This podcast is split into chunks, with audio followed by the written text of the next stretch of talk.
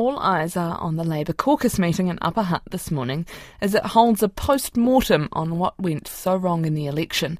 Labour's constituents uh, require constitution, sorry, Labour's con- constitution requires the party's caucus to vote on the leadership no later than three months after the election. MPs are expected to hold that leadership vote today and they are also expected to back Chris Hipkins as the leader.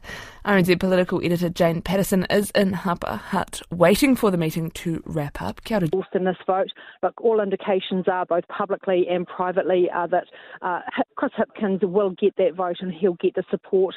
Um, most of the MPs, or a great deal of the MPs, um, openly supporting him as they went into to their meeting today. Yeah, not a lot of uh, insight that the, his leadership will be challenged there. No, and I think there are a couple of dynamics going on.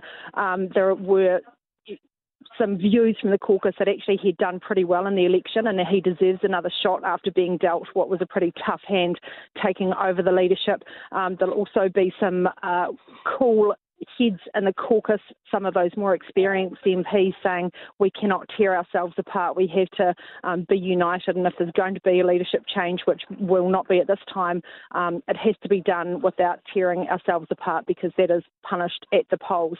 Um, the other thing is, is who would take over. Um, there's no natural or obvious successor, which um, also works in his favour. But look, very early on after the election, um, Labour will be wanting to regroup and make sure that they're in a good position to uh, go full force when the new government is sworn in, is sworn in, and that's certainly the vibe coming out of the caucus this morning.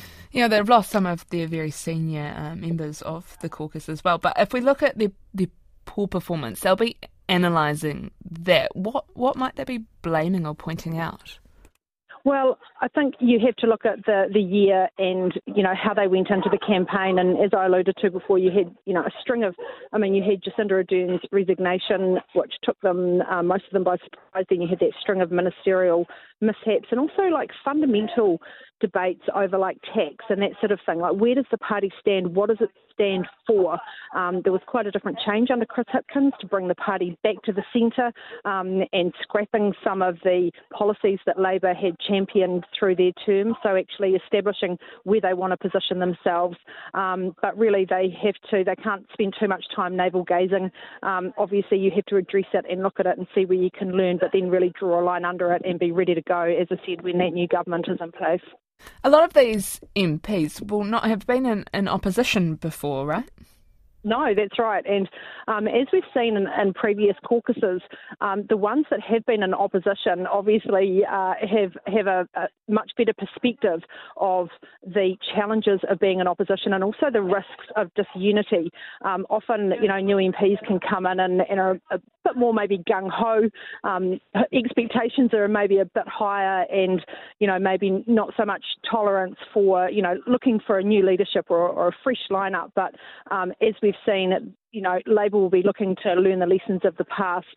Not saying that um, this should never be discussion about the leadership, but it's how they go about it, how they approach it, and um, it still does have people like Grant Robertson in the caucus, um, who's been there a long time and has been through um, a pretty grim opposition, and also a senior minister.